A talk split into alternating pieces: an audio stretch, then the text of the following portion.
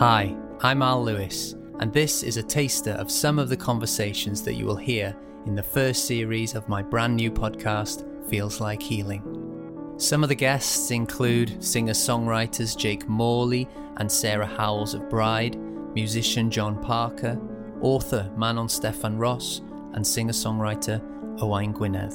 But first, a little bit about why I'm making a podcast about grief and creativity. Mainly, it's because when I was twenty-one, I lost my dad to M S. That seismic moment in my life made me decide to become a singer-songwriter. I'd been making music before that point, but never considered it a life choice or as a career. However, after the death of my dad, creativity became a solace for me, in a way I could express both my joy and my pain. It made me feel alive in the very moment when I was confronted with the ephemeral nature of life and the devastating reality of loss. So I wanted to talk to other people who've ended up in the creative world, but who've also experienced loss, to see whether they have similar stories of why they got into creativity, or whether they were already creative people and just happened to suffer grief.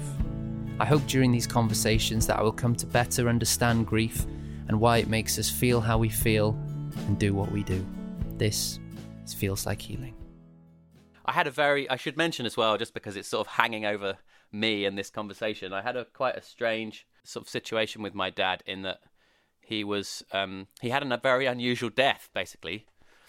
Um, so he he was going to work, quite unusually for him, on a tube train in two thousand five, and he found himself uh, on the on a tube train the day the seven seven bombings took place. I guess that was a, just an, a whole extra dimension to the loss that was sort of... I mean, I'd never really experienced loss before, but that was kind of surreal. There was a whole circus around, around all around the loss. How did creativity feel for you after that point? Was it... Because it was obviously so so linked to Nia for you. Was it... Was it something you thought you would never come back to, or was it always there as a support? I have to say, and I'm not sure this is a good thing, but I was really obsessed with what I was doing, uh, too much so, really. And yeah, and so it was a double blow, obviously, to lose a, a friend. Um, not an equal blow, but it was horrendous to lose a friend. And then it was like this earth-shattering, career-shattering thing as well. Like, oh, we thought we knew what we were doing with our lives. And it's so horrible.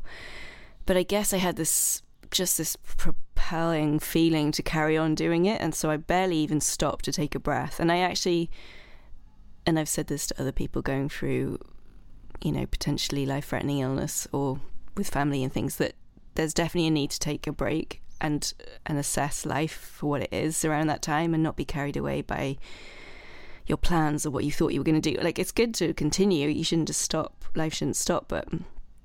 you know, the precious moments are not achieving things.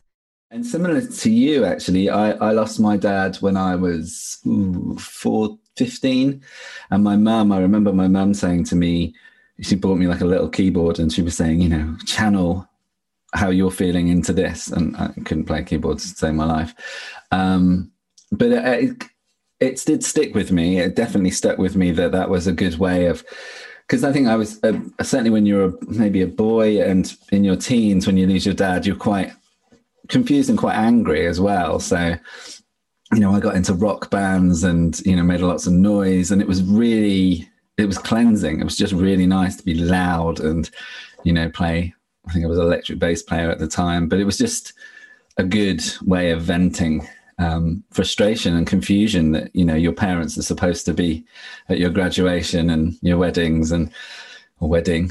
um, and, um, yeah. And my dad obviously died way too young. So, um, so yeah, that was my initial sort of touch on grief and creativity. Grief is really weird. It's such a weird experience because I'm thinking about my grief now. And I, I, I think, well, you know, I think about her every day at some point, but I don't feel... I feel that now when I think about my mum, I think about who she was and not the fact that she died. But that took such a long time. And sometimes I will be taken back to that time and remembering her in the hospital and remembering those first kind of weeks of grief, and it will take me back. But generally, by now I think of her, but this is nearly twenty years down the line, you know, it's taken such a long, long while. Funnily enough, it's not funny at all, but um, the way I personally got over that was to kind of write...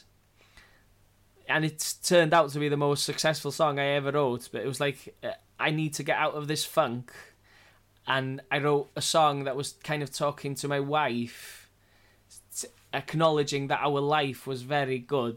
Even though we'd lost a child, uh, that you know, that child wasn't going to get born. Our life was good and we could do anything we wanted, go on holiday uh, or whatever. And the song's the most upbeat song as well I've written. But it was kind of snap out of it. It's a song to kind of say, right, we've got to snap out of it. And that was called C'estBonne Vie. And it's, yeah, it's the most popular song I've ever written, I suppose. Feels Like Healing, a podcast about creativity and grief. Subscribe now and never miss an episode.